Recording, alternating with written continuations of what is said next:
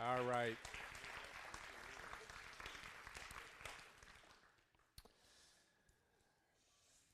To uh, briefly review,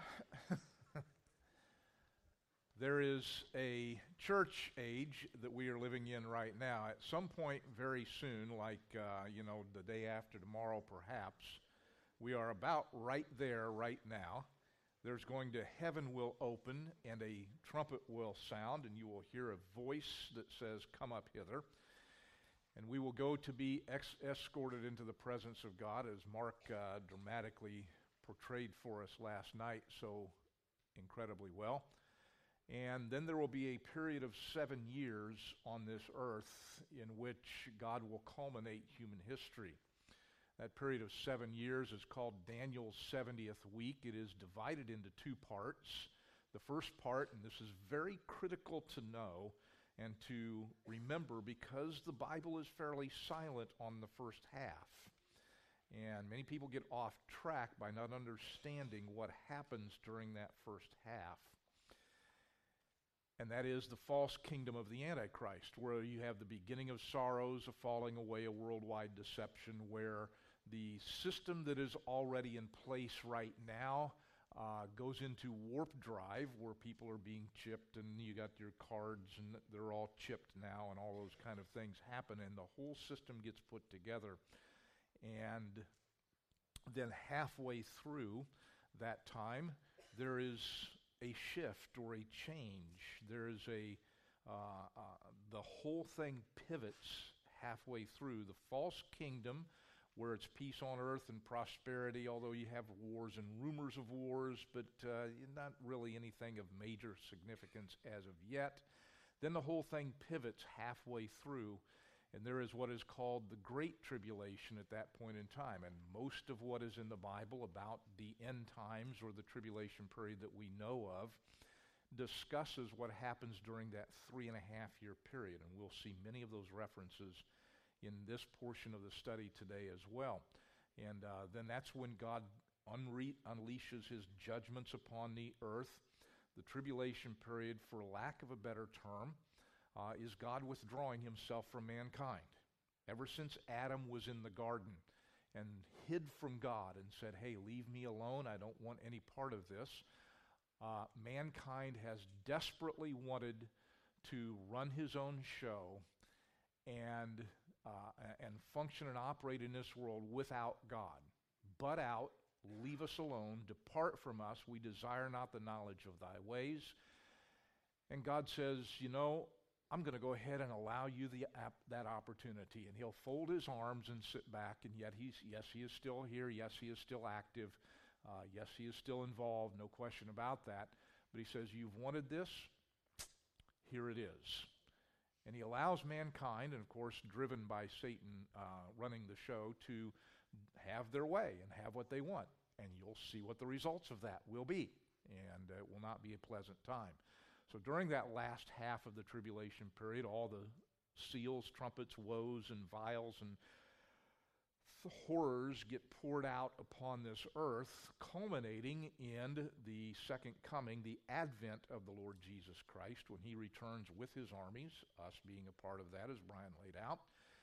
And uh, we will come back and then reign with him for one thousand years on this earth. And that one thousand years just is the prelude to eternity future, where uh, at that point in time, it, the kingdom of our Lord Jesus Christ goes on and on and on, and it has no end, as Isaiah says. We will discuss that tomorrow.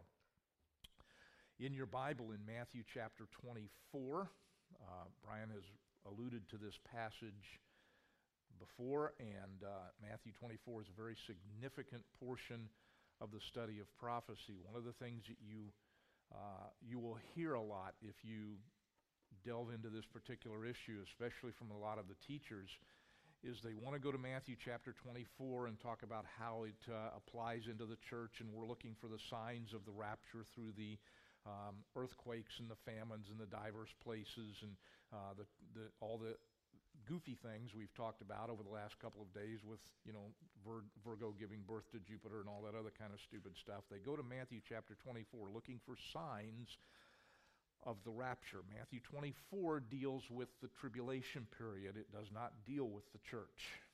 And so there are no signs of the rapture. It will come in the moment, in the twinkling of an eye. The last trump, the dead in Christ shall rise, and they, we which are alive and remain, shall be caught up together with them to meet the Lord in the air. So shall we ever be with the Lord. That will happen instantaneously, without warning, and it could be any day. So that is, again, the last or the, or the next event on the prophetic calendar, and we have to understand that. In Matthew chapter twenty-four and verse twenty-one, it says this: "For then shall be great tribulation, such as was not since the beginning of the world to this time, no, nor ever shall be. And except those days should be shortened, there should no flesh be saved, but for the elect's sake those days shall be shortened." Brian alluded to this passage, and what that teaches us is this, that is, God will shorten the process. It doesn't say he'll necessarily that it'll, it'll still last the full twelve sixty days, as he says, and days will still be twenty-four hundred or twenty-four hours long. Uh, however, what he's saying is, I will have to stop the process, because if I really did just back off and let you have it, the ultimate end of that would be the annihilation and destruction of the human race. And that's what, of course, everybody is fearing, and that's where you get all the political talk of the, you know, with the nuclear arms races and all that kind of stuff. Man's going to obliterate himself from the, from the earth, and we know that that's not going to happen, because God's going to stop that process. If he did not, we would, we would eliminate ourselves. But he says about the tribulation period in Matthew twenty-four, verse twenty-one, that is unlike any time the world has ever seen before or ever will see again. We have no frame of reference for how this time will be. It will be so horrible, you can't wrap your head around how bad this will be and what will be going on during this time. The closest thing you can get to us, and this is still not even Uh, uh, possible to wrap your head around it, is the Black Plague of of uh, the Black Death, the plague of of Europe back in thirteen forty-eight to thirteen fifty. It's over the space of about eighteen months. Bubonic plague swept through Europe. Roughly one third of the population died over the space of eighteen months. In the tribulation period, there are two separate events, where one-third at one time and one-fourth at another time of the world's population will die in a single event. And we just cannot get that into our head. There is no frame of reference. There's nothing historically that we can compare it to, and, uh, and, and to describe it is impossible for us to grasp.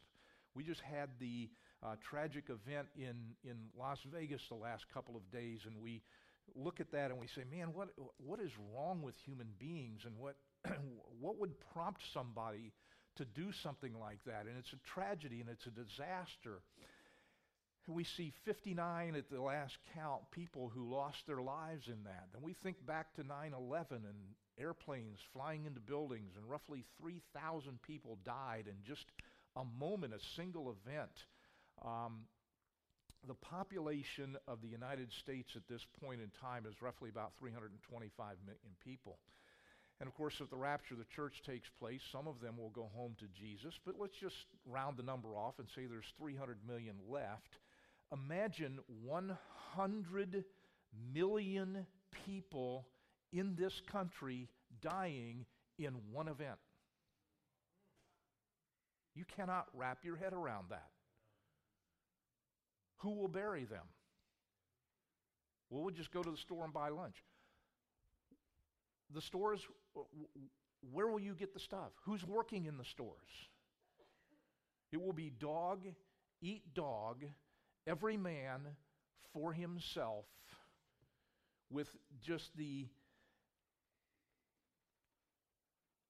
a, a, an unbelievable collapse of everything the world knows, the structure gone. We, we, we saw, when we saw Katrina hit New Orleans, I sat and I watched that with my mouth open, agape, looking at an, a major metropolitan area in the United States completely uninhabitable. The whole city. Nobody could. Where do you go buy food? That's what the tribulation period will be like. And it will pivot in the space of roughly about three days' time off of a series of events that can be identified in the Bible, where it goes from peace on earth, goodwill toward men, where it goes from this false kingdom that everybody has wanted for all of this time. Brian mentioned the United Nations building, and half of the verse in Isaiah that is inscribed in the foundation, they shall beat their swords into plowshares and their spears into, into pruning hooks. Nation shall not lift up sword against nation anymore, neither shall they learn war anymore. Leaving out the Lord Jesus Christ in the rest of the verse, okay? That's what man has wanted. And he's going to get that opportunity for, for three and a half years. And he's going to think that everything is just fine. And look at what has happened. We have finally rid the world from these idiot Bible thumpers and these anti-humanitarians. And now we can finally get to outer space. Now we can finally have peace on earth, goodwill toward men. Now we can finally have all of this uh, sustainable stuff that Brian mentioned. We can finally get this kingdom that we have tried to do for all of this time. God is gone. We can do this. Of course, now they're going to think that God is here on earth with them, because the Antichrist will convince them of that. There has to be something that pivots that time, because it goes from the peaceful kingdom to the disasters and the hell on earth in a very, very short time. And for the last three and a half years, it is just one series of natural disasters, human disasters, um, wars, earthquakes, famines, pestilences, uh, death, destruction, misery. One guy, uh, mankind killing each other off as fast as they possibly can. And the world knows this is coming. They don't know why and they don't know how to deal with it, but they know it's coming. Look, so let's look over in Second Thessalonians now. I want to, Brian did a flyover. I'm going to drill down. In Second Thessalonians chapter two is a difficult passage, and yet it's not difficult. It's a controversial passage, yes, it, yet it's not controversial. It's very complicated, and it's very simple. The pivot, or the or, or the key of first, uh, the, the thing that, that that leads us to um, not argue about it, but to wonder about what is going on here, is in verse seven, where it says, "The mystery of iniquity doth already work. Only he who now letteth will let until he be taken out of the way. And then shall that wicked be revealed, whom the Lord shall consume with the spirit of his mouth, destroy with the brightness of his coming." There are two schools of thought on this. Both of them are true. Uh, when it says, "Only he who now letteth will let until he be taken out of the way," the "let" there is Old English terminology to mean to restrain or withhold, as you'll see it even in the text. Now you know what withholdeth, that he might be revealed in his time. It's the same concept. He who now letteth, withholdeth, restrains, stands in the way of. We still use that terminology on this earth, by the way. Uh, you know, people complain about the old archaic language of the King James Bible, when we still use all of its words. Uh, if you ever watch a tennis match and you see uh, the guy serve, and if the ball hits the net and goes over, if it hits the net and falls, then it, he has to serve again. But if it hits the net, goes over the side, and lands on the other side in its proper place, you will hear "let" come from the ju- from the line judge. You think you're hearing "net."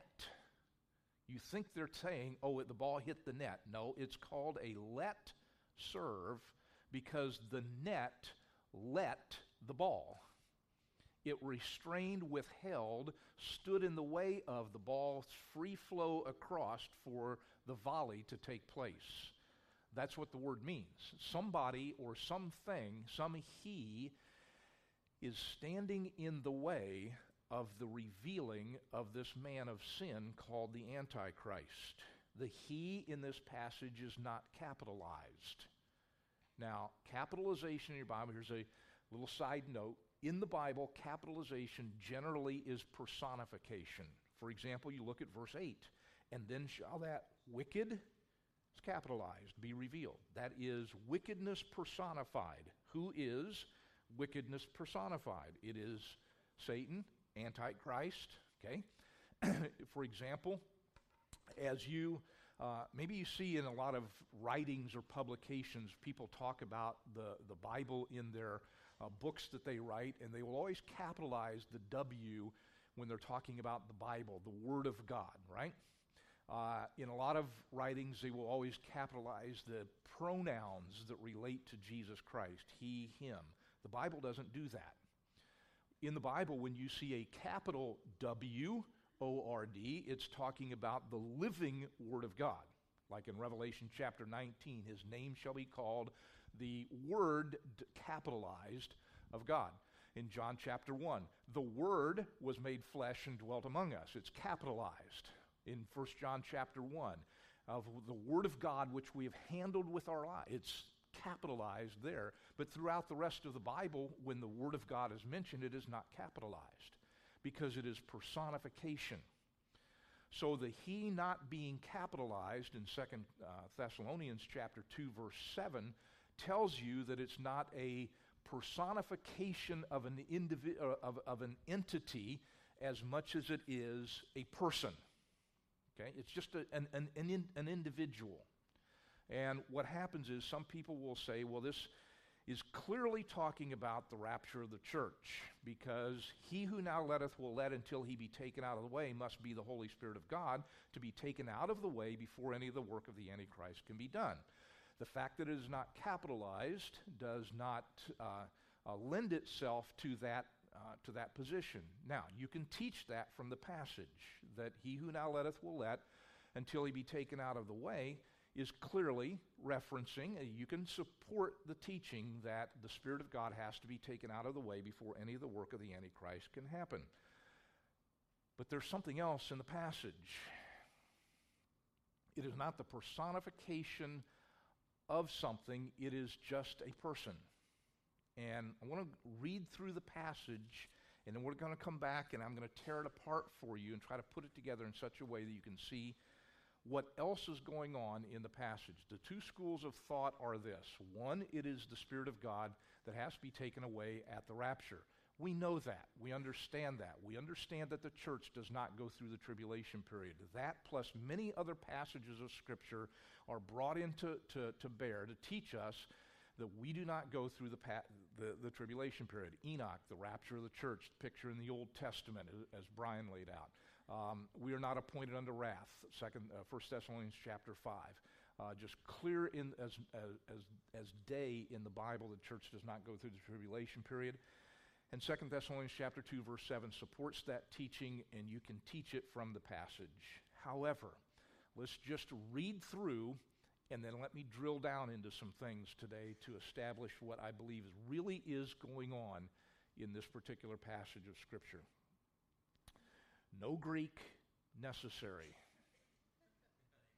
Okay? Now we beseech you, brethren, by the coming of our Lord Jesus Christ. What is that? His advent.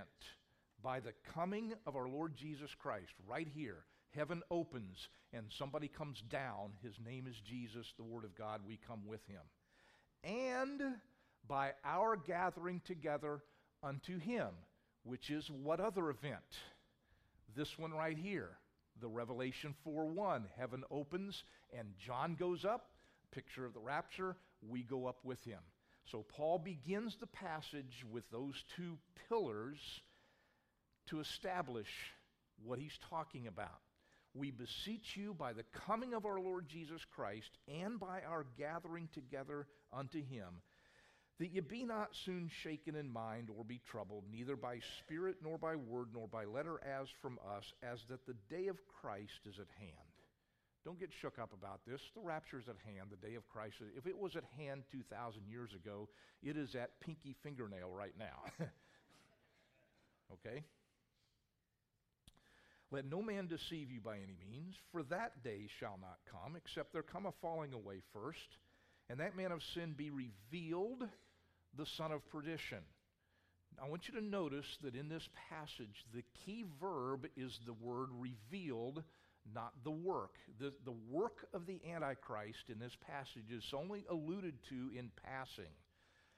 And the teaching that says that, okay, the church, the, the only thing in the passage is the rapture of the church, you have to get the church out of the way before the work of the Antichrist can go forward, is a side thought in the passage. The main thought is how this man is unmasked, how he is revealed to be who he is, the Antichrist. Let no man deceive you by any means, for that day shall not come, except there come a falling away first, and the man of sin be revealed, the son of perdition, who opposeth and exalteth himself above all that is called God or that is worshipped, so that he as God sitteth in the temple of God, showing himself that he is God. Remember ye not that when I was yet with you I told you these things, and now you know what withholdeth, that he might be what?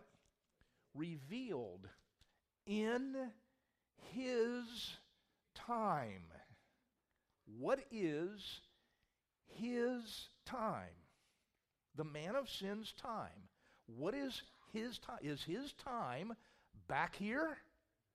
Yeah, he's the God of all the he's the God of the world right now. We understand it. Second Corinthians chapter four. Okay? We understand that Satan has control of the political kingdoms. We know that. His time is from here to here. Specifically, the time in which he is cast out of heaven and is confined to earth right here in the Great Tribulation period. How is he revealed here? Here is the incessant problem that we have with the study of prophecy. We, we, and I mentioned this yesterday, the two biggest problems we have with all the prophecy idiots that are out there is, number one, they want to date the time of the, of the rapture of the, of the church. Okay? When Jesus himself said, I'm choosing not to know it. The second problem we have is they're running around every place trying to identify the Antichrist and pull the mask off the old Lone Ranger so we can walk up to him and introduce ourselves to him and say, you're the Antichrist, aren't you? When he is not revealed until his time. For the mystery of iniquity doth already work. We know that. The mystery of iniquity has been at work, well, if my laser pointer is correct, back here someplace. The mystery of iniquity began with Cain. The mystery of iniquity has been at work since even before then, when, when Satan said, I will ascend and I will be like the Most High, even before Genesis chapter one, verse two. So the mystery of iniquity is already at work. Only, he who now letteth until, will let until he be taken out of the way, and then shall that wicked be revealed. So don't stop with the end of verse seven. Only he who now letteth will let till be taken out of the way. That has to be the rapture of the church taken out of the way before the work of the Antichrist can go on, because the word goes, and he, and then shall that wicked be revealed, whom the Lord shall destroy or consume with the spirit of his mouth, destroy with the brightness of his coming. So what we have here in this passage are two events that are established as the pillars of the event, uh, of, the, of the passage, okay? And those two events is, Paul said, I beseech you, brethren, strong language, by the coming of our Lord Jesus Christ. There is your first pillar right there, that line that says Christ is coming again to this earth, his advent. And by our gathering together unto him, right here, rapture of the church.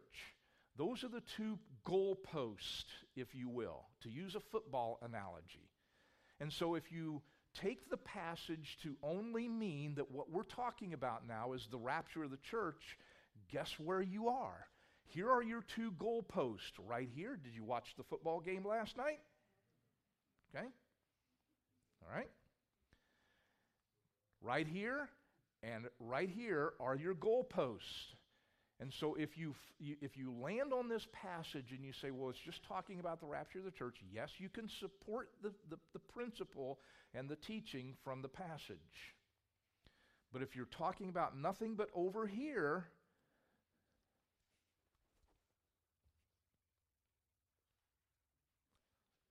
wide left, no good, right?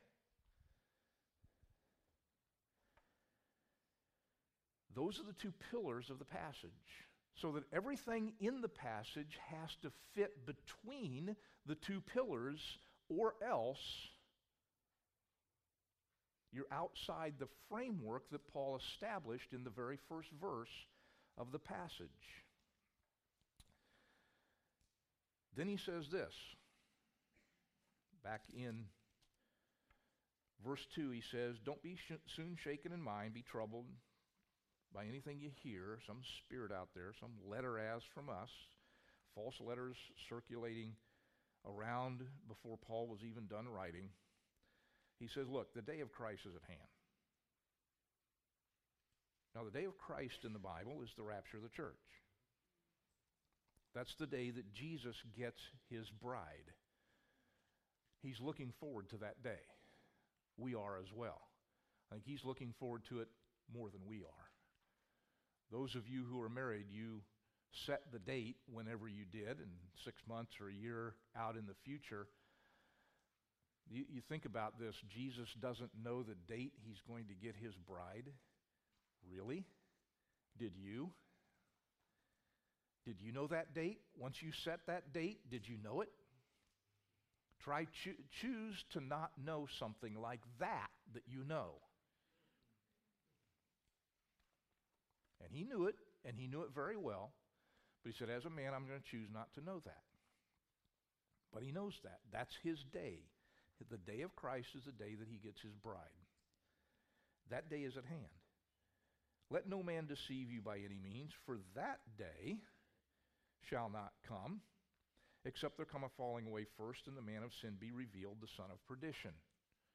Now, according to the rules of English grammar, that day in verse three is going to be the day of Christ, right? Because whenever you have an indefinite article like he, uh, like a pronoun, he, you have to go back in the, in the context of your English class, right? You got to go back in the context to find out who the he or the them or whatever refers to. You have an indefinite article, that day. It has to go back to, in the context, what day is he talking about? Well, the day of Christ is what ju- was just mentioned. So according to the rules of English grammar, that day has to be the day of Christ, right? Let no man deceive you, that, uh, for that day shall not come except there come a falling away first and the man of sin be revealed. So if you're going to go uh, uh, uh, take this passage back over here into the church age and say, well, that day is the day of Christ, and so, you know, it, there's coming a falling away first. Well, what what would that falling away be? That would be what? Laodicea, right? The apostasy of the church age. That's the falling away that you're going to have to refer to if that's what you're doing with the passage. Laodicea is apostasy. We understand that and we know that. Uh, the falling away of the tribulation period, the, apost- the worldwide apostasy of the tribulation period, where the entire world goes after the Antichrist, is going to make uh, uh, Laodicea look like the greatest revival that ever hit the, hit the planet. Okay? That's not what is being referred to. And then the man of sin has to be revealed, the son of perdition. So now we have the prophecy gurus running around trying to identify the Antichrist and reveal him and, and unmask him for us so that we can protect ourselves against him and buy all their prepper products. Right? That's what happens when you go wide left. You have to keep the context doctrinally of this passage between the uprights, because what is being discussed in here is between these uprights. Now here's where, here's a, a, a, an example of where biblical grammar trumps English grammar.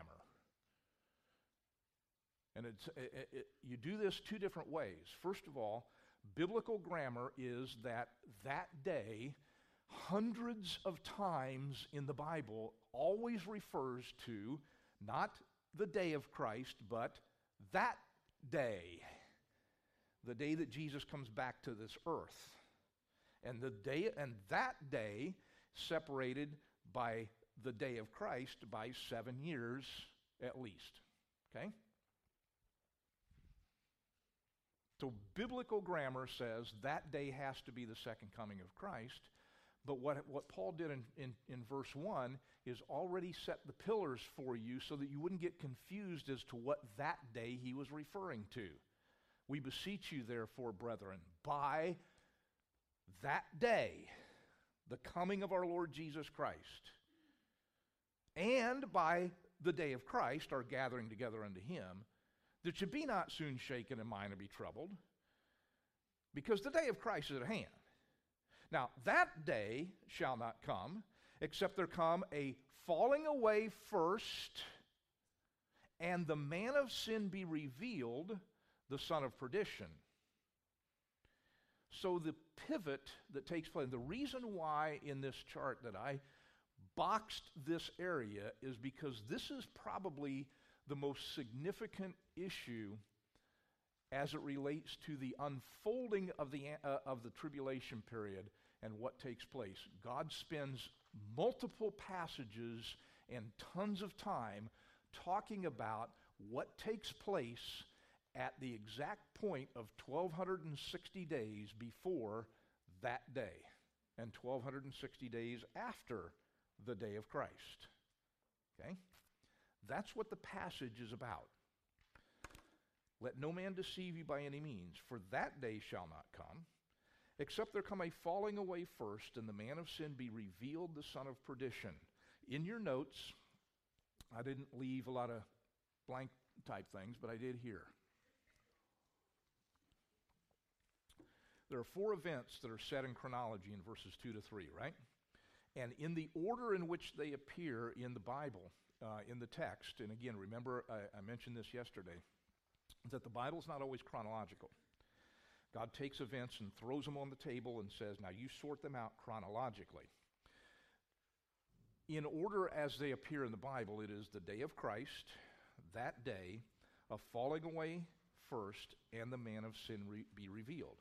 That's the order in which they appear in the text. What is the actual chronology of that? Before you write it in, let's have a little discussion of that. Let's get, we'll, we will reach an audience participation portion of this particular discussion, okay? So before you actually start writing your numbers in there, just paying attention to what it says in the passage, what would be, of those four events, the day of Christ, the falling away, uh, the day of Christ, that day, the falling away, and the man of sin being revealed, what would be the first one chronological? Huh? The day of Christ. So that's at hand. Okay? Now that day will not come except there's come a falling away first and the man of sin be revealed. So the day of Christ is at hand. That's first. Okay? So that's a no, that's a one. Now after that, what's the next one in chronological sequence? The falling away. Why? Because the word first is after it. You see how difficult the Bible is to understand. So there has to be falling away first after the day of Christ. And then what's the third one? The man of sin re- be revealed, because that day will not come until the falling away is first, and then the man of sin is revealed, and then you have that day. So your number sequence would be one, four, two, three, correct? Okay. So that's the chronological uh, order, and that's a great example of how the Bible is not always chronological. God takes the alphabet soup and dumps it on the table and says, sort it out.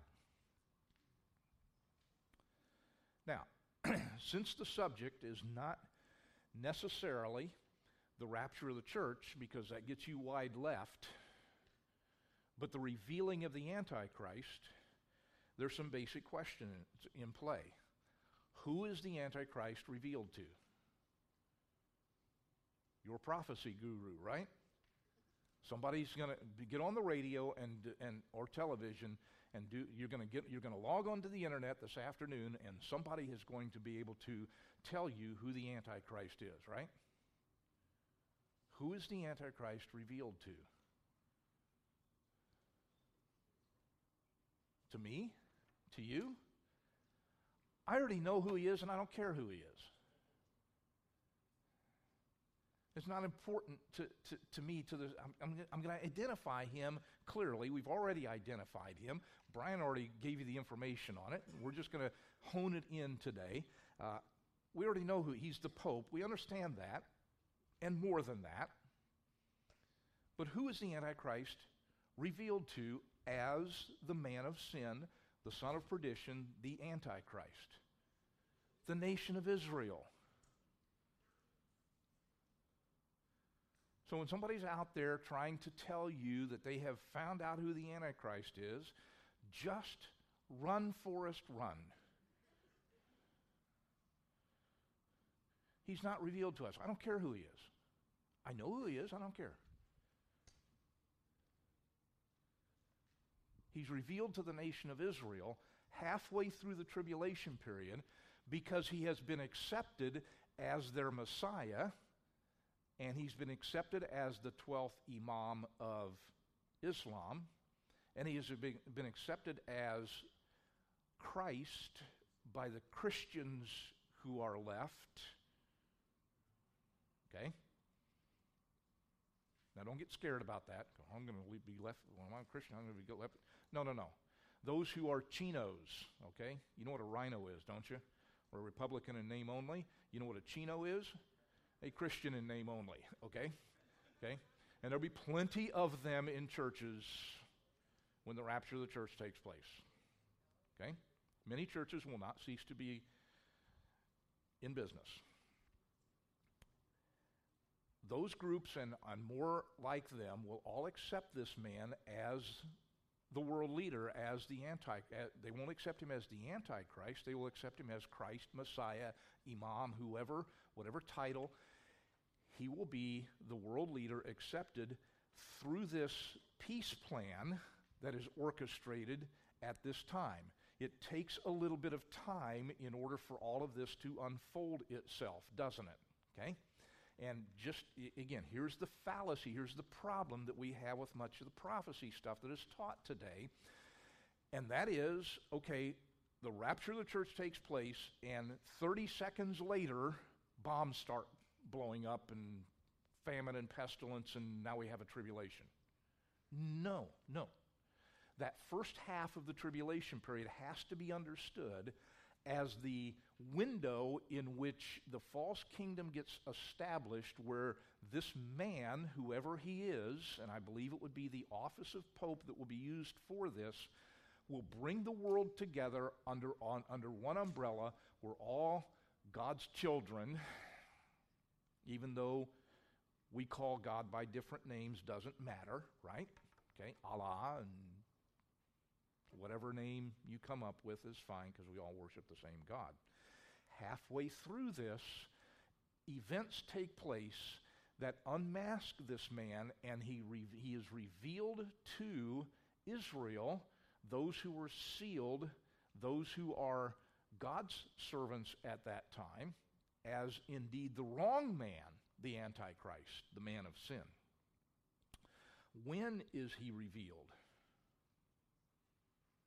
After the falling away. He's not going to be revealed as the Antichrist now. He's revealed halfway through, after the falling away. Is the church here when he is revealed? No. We're gone three and a half years before he is revealed to Israel after the falling away as indeed the Antichrist and not the Christ.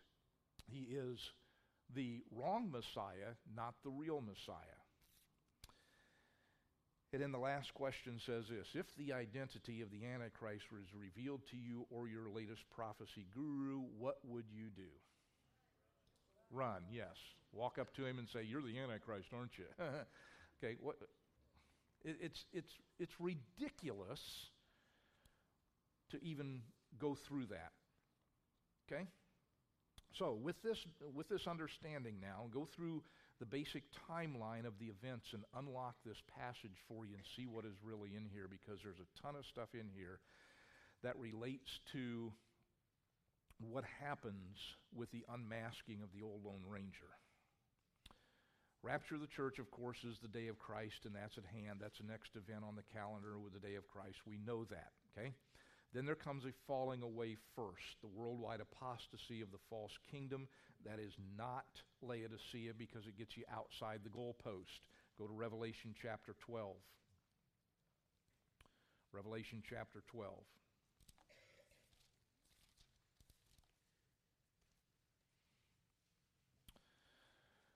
Revelation twelve, verse nine. We're going to be flipping a lot of passages of Scripture today. Revelation twelve, verse nine says, "The great dragon was cast out, that old serpent called the devil and Satan, which deceiveth the whole world. He was cast out into the earth, and his angels were cast out with him." This is a worldwide deception that uh, I believe will be orchestrated through the office of Pope. It may not be the guy that's in the papal chair now, maybe the next one or the next one or the next one, who knows what or when or how, but it'll be through that office at least, in which uh, a peace plan is constructed that brings Jew and Arab together. And we've talked about that before. That's in Daniel chapter nine. Uh, we know that. Let's go back and look at it real quick. Daniel chapter nine.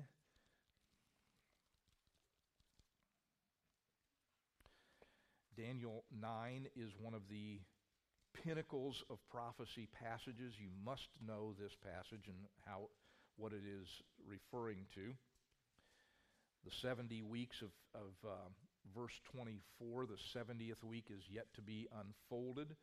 In that seventieth week, verse twenty-seven says this: "He shall confirm the covenant with many for one week." There's your Daniel's seventieth week.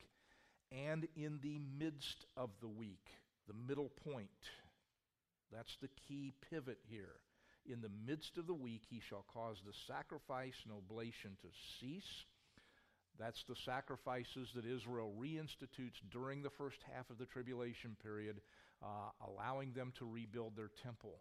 The key element of the peace plan is to allow Israel the opportunity to rebuild their temple and reinstitute their sacrifices. How else can the man of sin go into the temple if the temple is not there? The temple has to be there. Well, folks, if the next event on the calendar is the rapture of the church and the temple is not there yet, then we have to wait for yet another sign, being the peace plan and reconstruction of the temple, before we can have a rapture, right? No. Now, if you want a good resource on that, I listed it in your notes there. The plans in the pl- are already in place in the nation of Israel for this. They've been in place for a good long time. Uh, a book written by Grant R. Jeffrey, "The New Temple and the Second Coming." I don't know if you've ever seen that book or not. Uh, it's an outstanding Um, um, discussion of the fact that the plans and things are already in place in the nation of Israel for the reconstruction of the temple. It's a fascinating read. Already set, already ready to go. Okay, they have determined through um, whatever means that they can. We we know that, uh, and we've we've known this for years, that the Temple Mount site at this particular point in time is controlled by the Arabs.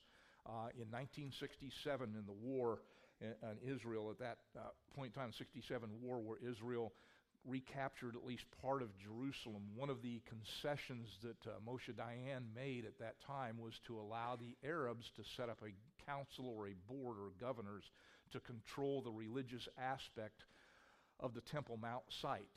And uh, we see that now in retro hindsight as a political blunder.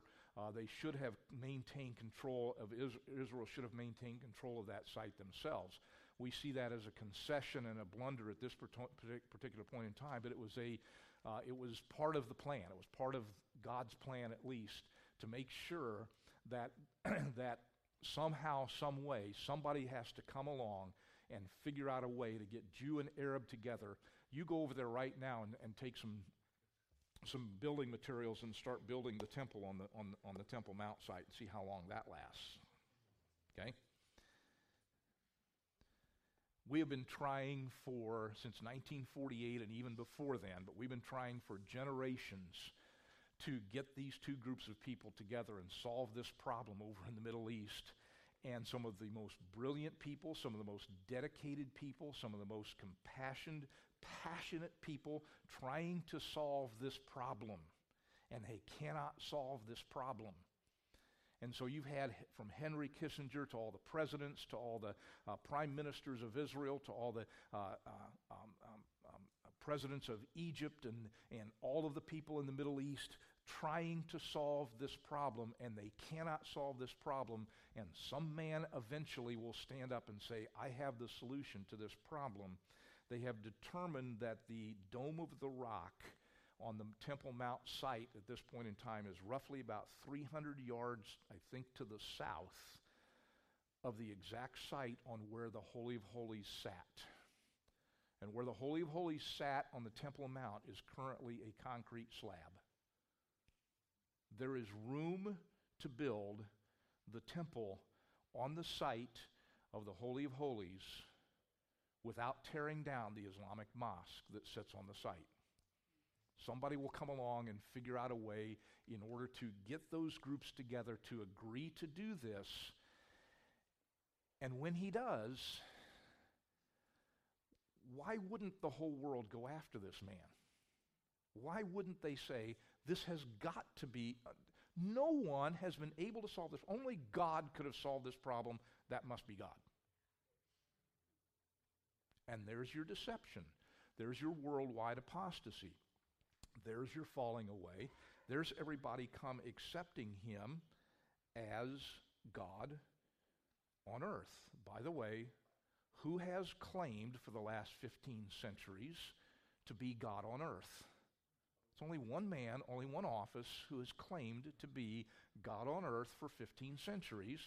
And one of those guys eventually is going to figure out a way to orchestrate this. And when he does, it'll just be a flip of the switch, and he will be God on earth.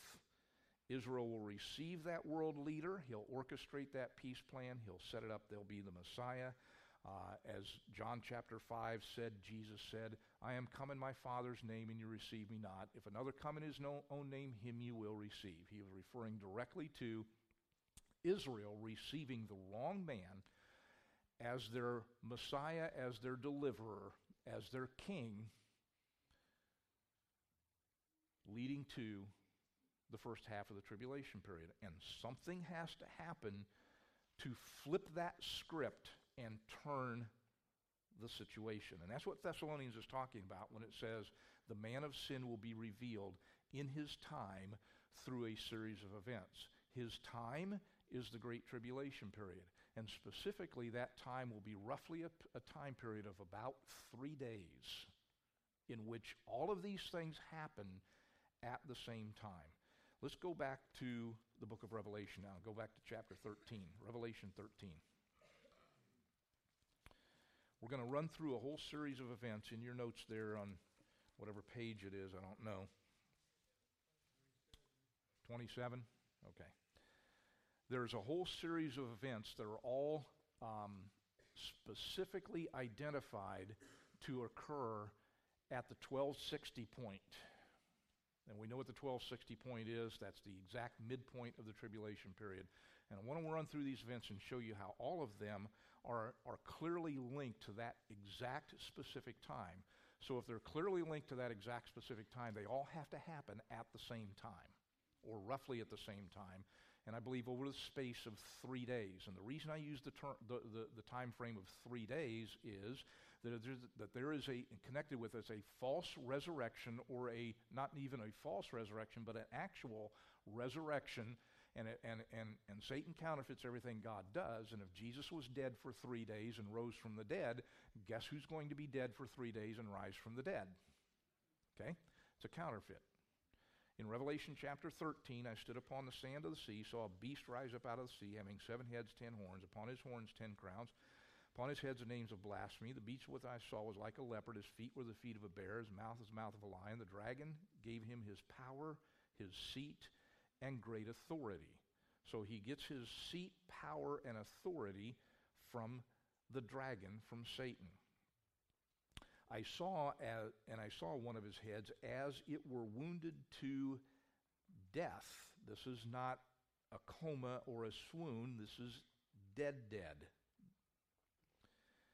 I saw one of his heads as it were wounded to death. His deadly wound was healed. Who heals the wound, the head wound of the Antichrist?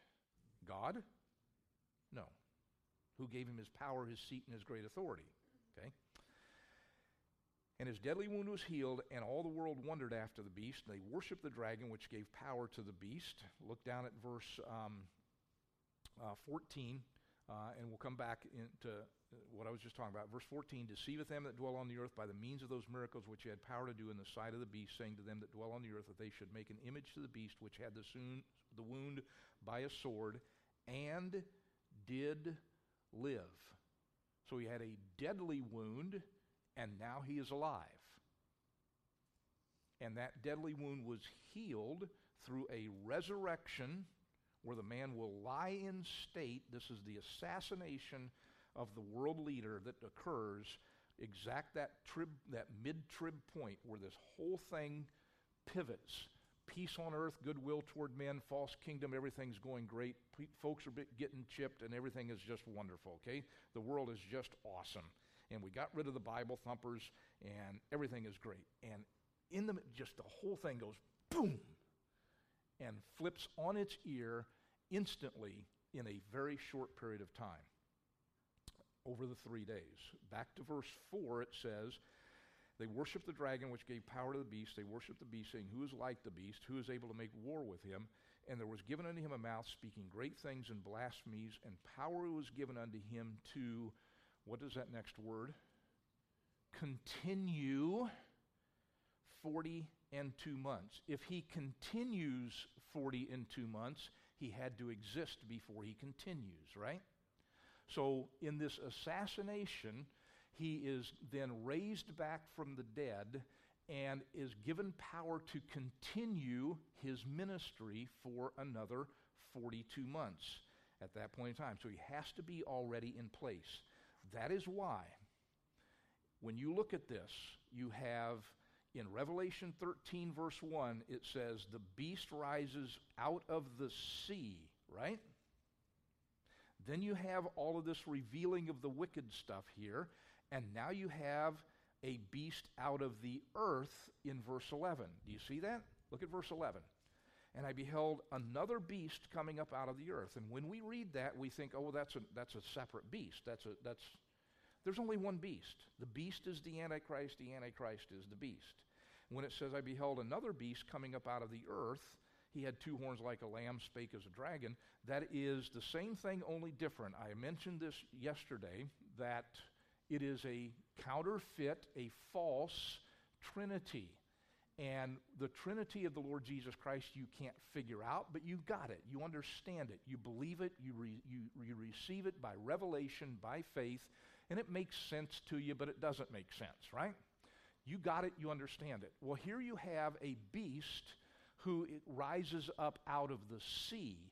In the Bible, the sea that is referred to there is a couple of different things. One is it can be the sea of humanity. So it's a human being that rises out of the great waters, the sea of humanity is what we call that. But in the Bible, the sea itself that is referred to, if it's a body of water on this earth, is a specific body of water on this earth. Anybody know what that body of water might be? Mediterranean. Do you know what the word Mediterranean means? What does it mean? Medio terra. What does it mean? Middle earth. It is, it out of the, that is the known world, right? That is the sea that is in the middle of the known world in the cradle of civilization and humanity? Is there a nation that has its boot sticking out in the middle of the Mediterranean Sea? Okay? Where there's a stone out at the end of that that will come and do you, can you possibly not see this? So the beast that rises out of the sea is a human being, a man, and that is why the he is not capitalized in Second Thessalonians chapter two, because it is just a man who is in the office of the Mediterranean Sea on a nation that sticks its foot out into the middle of that sea with a stone on the end of it that Jesus would, that represents the stone coming back in Daniel chapter two. He is assassinated, he rises from the dead, and now he is a beast out of the earth. Well, how does he get out of the earth? Revelation chapter nine.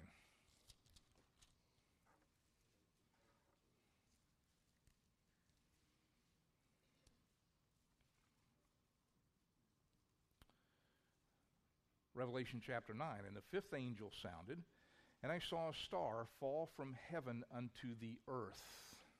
Okay? So that's why we have, this is the fifth trumpet, right? And if you remember, we went through this yesterday.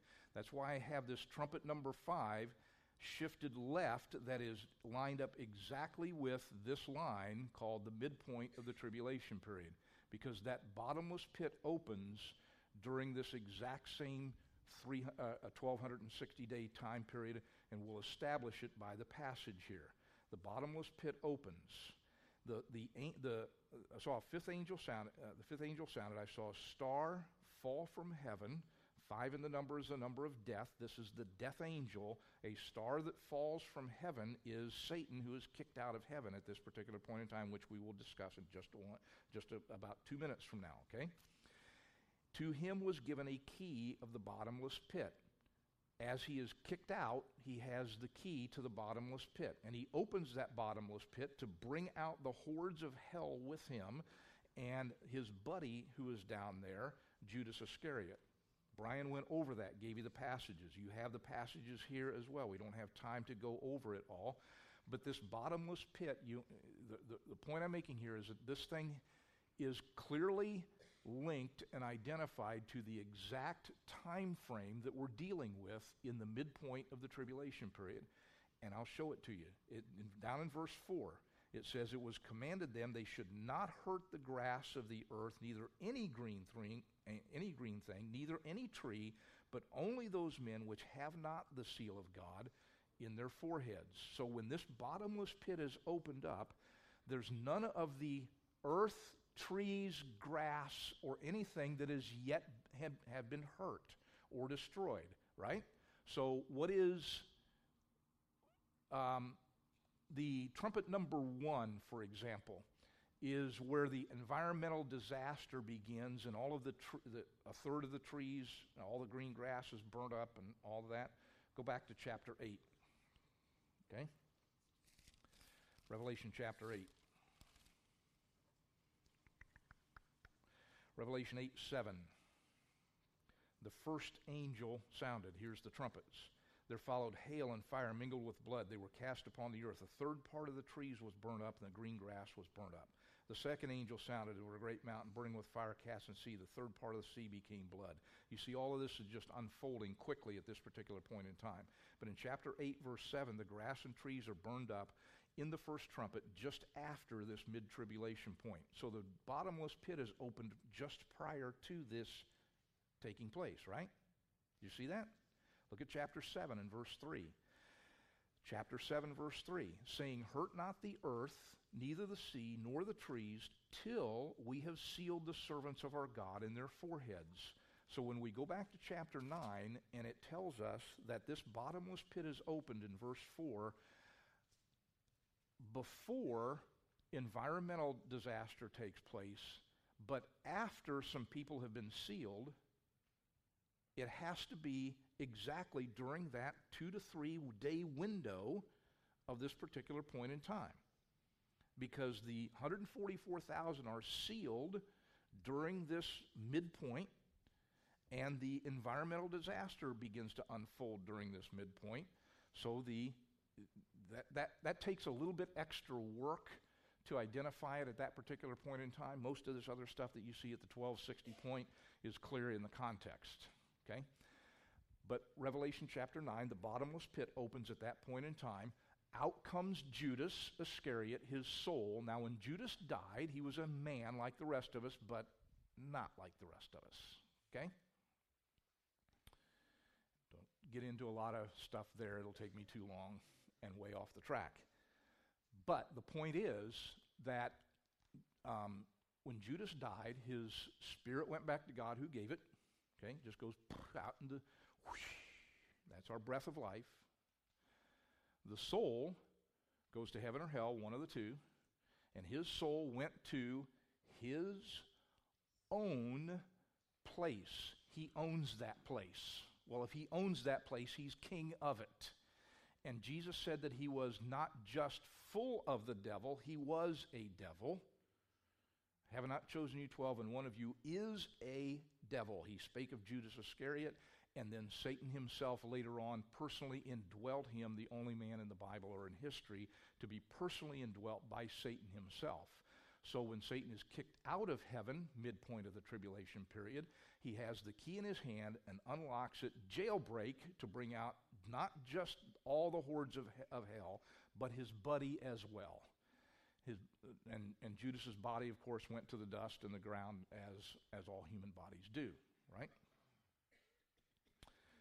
That's why he is the beast out of the sea here, because it is a man who, from the Mediterranean Sea, out of the sea of humanity, rises to a position and is used by Satan to orchestrate this peace plan to get the temple rebuilt so that he can ascend and sit upon the Mount of the Congregation in the sides of the north and be like the Most High. That's been his goal from Isaiah chapter fourteen from the beginning. He will accomplish that goal to Uh, the best level that he possibly can in the middle of the tribulation period, when he moves to Jerusalem and moves into the temple that is not yet constructed. So we have, if the next event on the calendar is the rapture of the church, which it is, we might see some of this peace plan get unfolded before then. We already know that it's already there in place. I mean, the, the, the stuff is there. We can see it. We see the Pope get involved in stuff. We see all the diplo- diplomacy and the stuff that is going on. And you can read about those things, and it's fun and interesting and exciting. But don't, don't get hooked up into this obsession with finding a Uh, uh, fulfillment of a verse of Scripture with every event that takes place in the Middle East. We know it's there. We know it's happening. Get obsessed with winning people to Jesus before the rapture of the church, okay?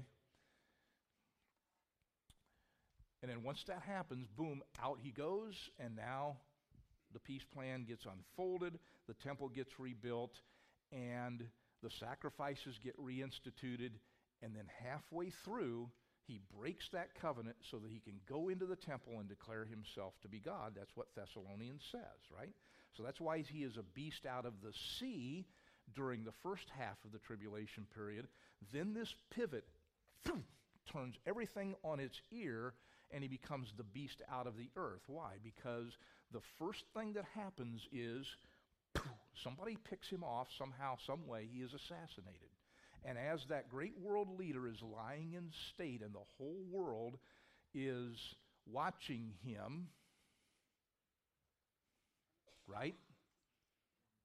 In that little thing that they have in their right hand or left hand or wherever it is that, okay, the whole world is like this, right? Our thumbs are well exercised, okay? And the whole world is watching that.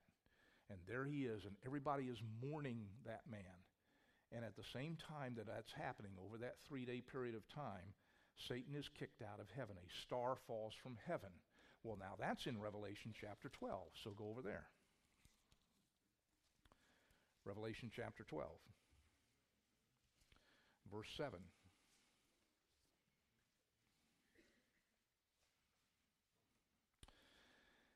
Revelation twelve, verse seven, and there was war in heaven. Michael and his angels fought against the dragon. The dragon fought, and his angels prevailed not. Neither was their place found any more in heaven. The great dragon was cast out. That old serpent called devil and Satan deceived the whole world. He was cast out into the earth. His angels were cast out with him. I heard a loud voice saying in heaven, now has come salvation and strength, the kingdom of our God, and the power of his Christ, for the accuser of our brethren is cast down, which accused them before our God day and night. They overcame him by the blood of the Lamb, the word of their testimony. They loved not their lives to the death. Rejoice, he says in verse twelve. Verse thirteen, the dragon saw he was cast into the earth. He persecuted the woman, which brought forth the man-child, and the woman was given two wings of a great eagle to fly in the wilderness, for she is nourished for when? A time, times, time one, times two, and half a time. One plus two plus a half equals, boy, the Bible's so hard to understand. Verse six, and the woman fled into the wilderness, where she hath a place prepared of God, that they should feed her there a thousand two hundred and threescore days. So there's a war in heaven that takes place at exactly that same point in time. When the Pope is assassinated and he's lying in state for those three days, a war takes place above our heads that we cannot see. Michael and his angels finally prevail against Satan. Satan has lost his position as the anointed cherub that covereth when he rebelled in eternity past. He, he's currently has access to the throne of God. He is the accuser of the brethren right now, and all you got to do is look at the book of Job and you can see that. But he loses that access halfway through the tribulation period at this midpoint, and he is cast out into the earth and is now confined there. And it also says that all of his angels that are up there are cast out with him. So whatever that number of the host of heaven is that rebelled with Satan, one-third of them we know, some of them have been reserved in chains of darkness because they left their first estate, Jude says, and Peter says as well. Those are the guys in the bottomless pit along with their king, Judas. Then you have the rest of these fallen spirit demons that are up here with Satan himself. They are cast out at that point in time and cast into the earth at the same time. When he comes down, he's got that key and he goes, come on, boys. And every demon in the universe is unleashed and confined to hell or, or to earth during the last half of the tribulation period. That is why, that's one of the reasons why you cannot possibly wrap your head around how horrible that time will be. Well, I'll just get some ammo and rice and beans and hole up and get me a few six packs of beer and I'll make it. Because I got me some guns and I'll make it. You have no idea what this will be like. When that happens, he turns on the nation of Israel. A counterfeit resurrection takes place. The body of, po- of the Pope is lying in state, and the whole world is watching it on their cell phones. Satan, the spirit that animates a body, that gives it breath and life, is cast out. When an unclean spirit is cast out, they want a body to inhabit. They want to dwell in something. And you read about that through the Bible many times. Don't need to go into that. A soul comes out of the bottomless pit, rises out of the earth to become the beast out of the earth in the second half of the tribulation period. And it's the same thing, only different. And that soul comes up, that spirit comes down, they join back together again. We're, we get, we're going to get the band back together, boys. Right? And they do, and here he comes. And he'll be lying in that, that casket. And he will rise out of that casket. Those eyes will twinkle. And the whole world will go, ah, ah, ah, that's him, that's God.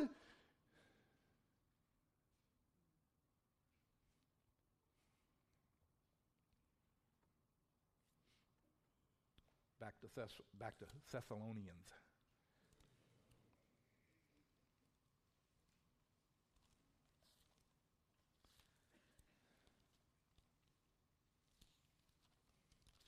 mean, who else but God could rise from the dead, huh?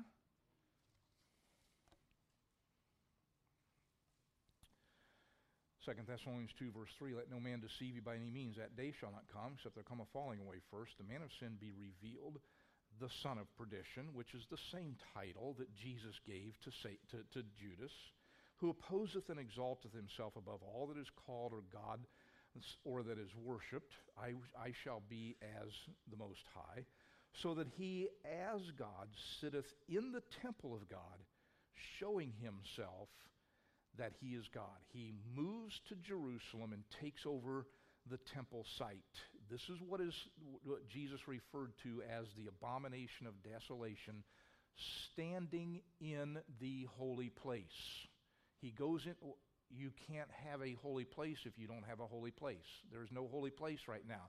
The holy place right now, it, the, we know that from the Bible, the construction of the temple and the tabernacle, that the holy place, the holy place was the holy of holies that only the uh, high priest could go into once a year.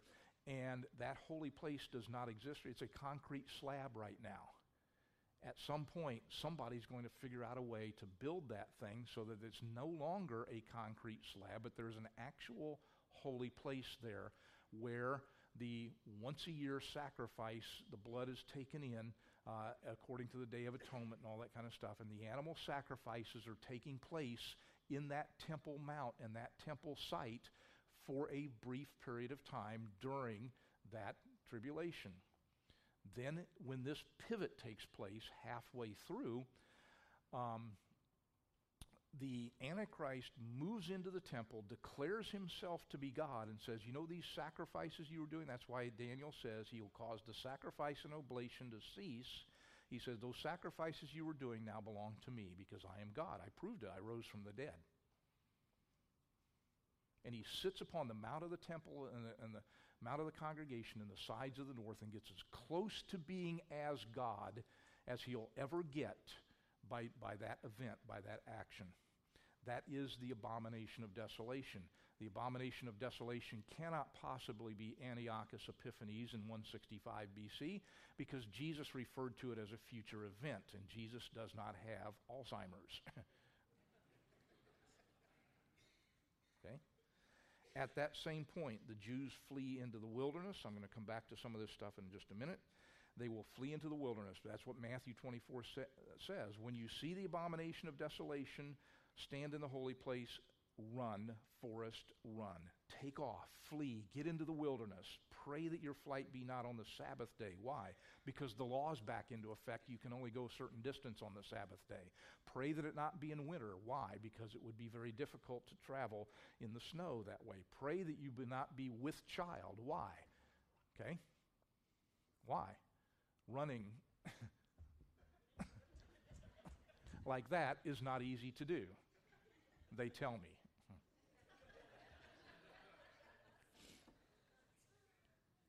Okay? And it's, that, it's at that point in time that he is revealed to be the Antichrist. When they run, they are met by the Lord Jesus Christ. As they flee to the wilderness, guess who's down there waiting for them? Okay? There he is. Come to Papa. As they run, as they flee, the Lord Jesus Christ meets them, seals the one hundred forty-four thousand. They, the heart turns to the nation of Israel. That's what first, uh, Second Corinthians chapter three says. Blindness in part has happened to Israel until the fullness of the Gentiles be come in, right? Second Thessalonians chapter three says, the, the veil is over their heart. But when it shall turn to the Lord, what's the it? Their heart. They recognize the one who they have crucified as the correct Messiah now. And this group of people receive Christ as their Messiah. And he says, boy, this is awesome, great time. You got three and a half years. Endure to the end. If you don't endure to the end, don't take the mark, because if you get your head cut off, you're going to be just fine, as long as you don't take that mark. And oh, by the way, as you go through the world and preach your everlasting gospel, Revelation chapter fourteen, and tell people that fear God and honor Him because He's coming back again, some people are going to hate you and persecute you and going to kill you. And if that happens, just don't take that mark, because if you do, you'll be toast. If you don't, they'll cut your head off. That's where that ant, that's where that sacrifice gets flipped again, and Brian alluded to this, that some of those people will be captured, brought to Jerusalem, and human sacrificed on that altar that Satan himself has now taken over. I don't need to get into a whole bunch, that's kind of disgusting, gross, and gory, but it will happen, okay? Bible's clear about it. But during that, that means of salvation, as you're going through the world, preach this gospel, and every once in a while you're going to encounter somebody who will take you in, like the Diary of Anne Frank, and take care of you, and those people also will have an entrance into the kingdom because they did what the, the Bible tells them to do. Brian has alluded to this, and I just make quick mention of this. I'm getting close to out of time. But uh, Brian's mentioned this means of salvation thing here. This is very, very, very important. How did Noah get saved? Huh? Did Noah get saved by grace? Yeah. Noah found grace in the eyes of the Lord. Did Noah get saved by faith? Yeah. Hebrews chapter eleven. By faith, Noah moved with fear. And okay. So salvation by grace through faith is consistent through any dispensation. Let me say this, and don't throw tomatoes when I say it. There is a work connected with every salvation. I didn't. There is a work connected to every salvation. You know what your work is? To quit working. Okay? But you had to actually recognize that you were a sinner and quit trying to trust in your own good works, and access by faith the, sa the sacrifice of Jesus Christ, to trust and trust that to have your home in heaven secured and guaranteed for you. We have the best deal of all of them, folks. Noah found grace in the eyes of the Lord. By faith, built a boat. His work was what he did, demonstrated that the grace God was going to give him be as a result of his faith was accessible and genuine by what he did. Your, the grace that God has access to you by your faith is demonstrated by what you did the day you trusted Jesus Christ as your personal Savior, by doing nothing. These people have grace and faith and have to do what God asked them to do. The one hundred forty-four thousand have to go out and preach the gospel, and those who hear the message have to respond in such a way humanitarianly to take care of one of those Jewish witnesses during that tribulation period. But that's the flip that takes place during that time. And Jesus meets the one hundred forty-four thousand. You have the Mount of Transfiguration in reverse. Now, the Mount of Transfiguration story in Matthew chapter seventeen and in Luke chapter nine, Matthew seventeen says after six days, and Luke nine says about eight days. People say that's a contradiction in the Bible. I'm thinking of a number. It's a whole number. It's after six and before eight. Does anybody want to guess what it is? Okay. Morons. Okay? And what you had in the Mount of Transfiguration was this, that Jesus appeared, Moses and Elijah were with him. Brian mentioned it. Enoch can't be one of the Jewish witnesses. He's not a Jew. Okay? Um, Moses and Elijah are with him, and Peter goes, wow, this is awesome. Let us build tabernacles here. And Moses and Elijah went poof and went back to heaven, and Jesus remained, right? This one flips the script. Jesus meets them as the one hundred forty-four thousand are fleeing into the wilderness, and they have an appearance of him. They see him for who he is. Their heart turns to him. He seals them, commissions them for their work, and leaves Moses and Elijah behind and goes back to heaven. It's a Matthew seventeen with a twist to it. Okay? During that time, point nine on your list says Israel is going to be miraculously fed and protected for twelve sixty days. Notice how every one of these events always has the twelve sixty connected to it, or a time times and half a time, or forty-two months, or some other reference that clearly identifies it as happening at that precise exact moment, right? So that's why this is the key to the tribulation period. This is the key to what happens during this whole Daniel's seventieth week, this midpoint flip event that is a series of events that all occur at the same time because they're lined up at the same point in time. The last one on your list is in Daniel chapter seven. Go back to that one. Daniel seven.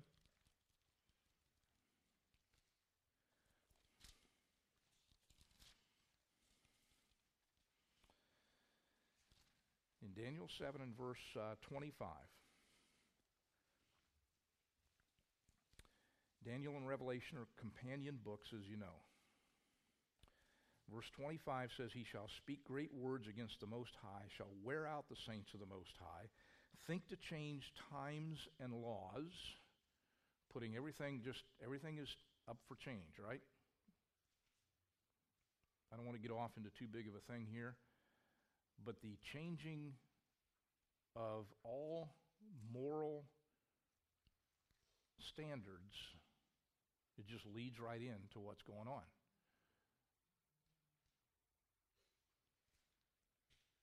"They shall be given into his hand until a time and times and the dividing of time." What is that? Three and a half. This is a campaign against the nation of Israel to obliterate and wipe them from the fa- face of the earth. And that is the main focus of the Antichrist during that last half of the tribulation period. So that's what we call Armageddon. That's World War Three.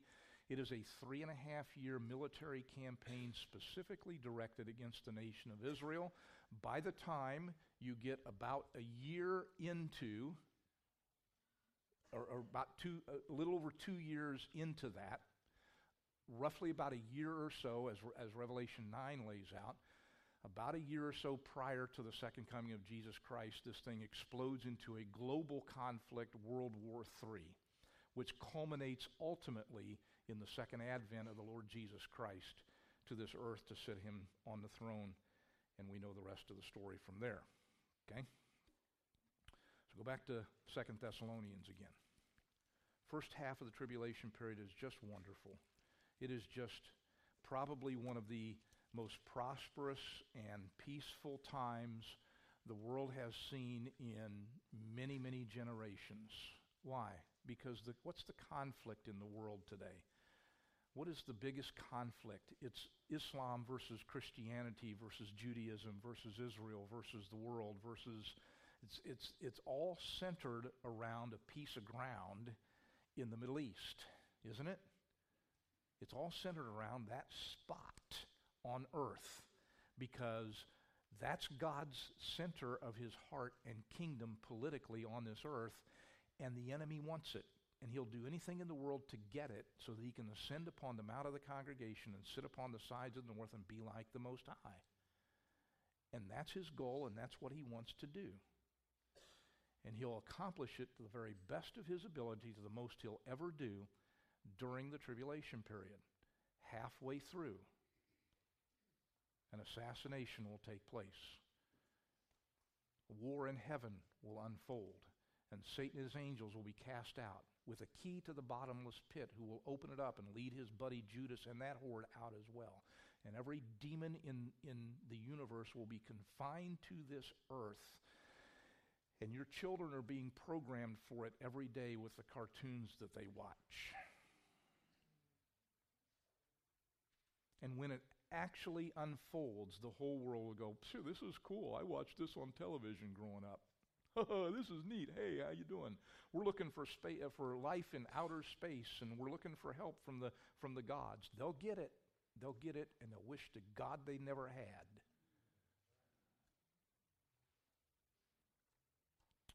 So now let's look at the passage again. Now we beseech you, brethren, by the coming of our Lord Jesus Christ, Advent, by our gathering together unto him. Those are your goalposts. Everything in the passage has to fit inside the goalpost, or you are wide left, wide right, no, no three points. That ye be not soon shaken in mind or be troubled. Do not let somebody scare you as a believer in Jesus Christ, because the day of Christ is at hand. Let no man deceive you by any means, because that day, the day of the advent of Jesus Christ, is not coming unless there's a falling away first, where the whole world goes after this man of sin and accepts him as their Imam, God, Messiah, whatever, because of his peace plan. And the man of sin will be revealed, the son of perdition, who opposeth and exalteth himself above all that is called God or that is worshipped. He is God, sitteth in the temple of God halfway through, showing himself that he is God. Remember ye not that when I was yet with you, I told you these things. And now you know.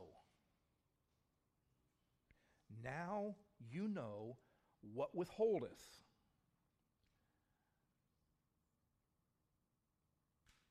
The Spirit of God going out at the rapture of the church, does that withhold? Yes. Yeah. None of this is going to happen until we are gone, because the day of Christ is at hand. But there's something else that withholds this. Now you know what withholdeth, that he might be revealed in his time, not capitalized, because the mystery of iniquity is already at work. Only he who now stands in the way, the Pope, who has to be pulled away, he has to be taken out of the way for the mask to be pulled off. You know what withholdeth, that he might be revealed in his time. The mystery of iniquity doth already work, only he who now letteth will let till he be taken out of the way, and then shall that wicked be revealed. And then Israel runs. And now you have the Great Tribulation period. Three and a half years after that, we mount up. Here we come. I'm looking for a white Mustang. Okay? And we're ready to ride and come. You ready for it? Father, thank you for Jesus and his love for us. Thank you for the fact that we know for sure that the day of Christ is at hand. Help us, Lord, to be about our Father's business in things that matter now. Help us to understand the real means of salvation by grace through faith in the finished work of the Lord Jesus Christ, and not to run around and scare our lost friends and neighbors about the tribulation period, but to share the simple gospel of the Lord Jesus Christ with them. Get the Spirit of God inside of their heart, and inside of their mind, inside of their, their lives, so that they can have a home in heaven, and then we can start teaching them about some of these things. Give us the opportunity to share your truth and your faith and your grace with those who need to hear it. We ask it in Jesus' name. Amen and amen. Jeffrey? Or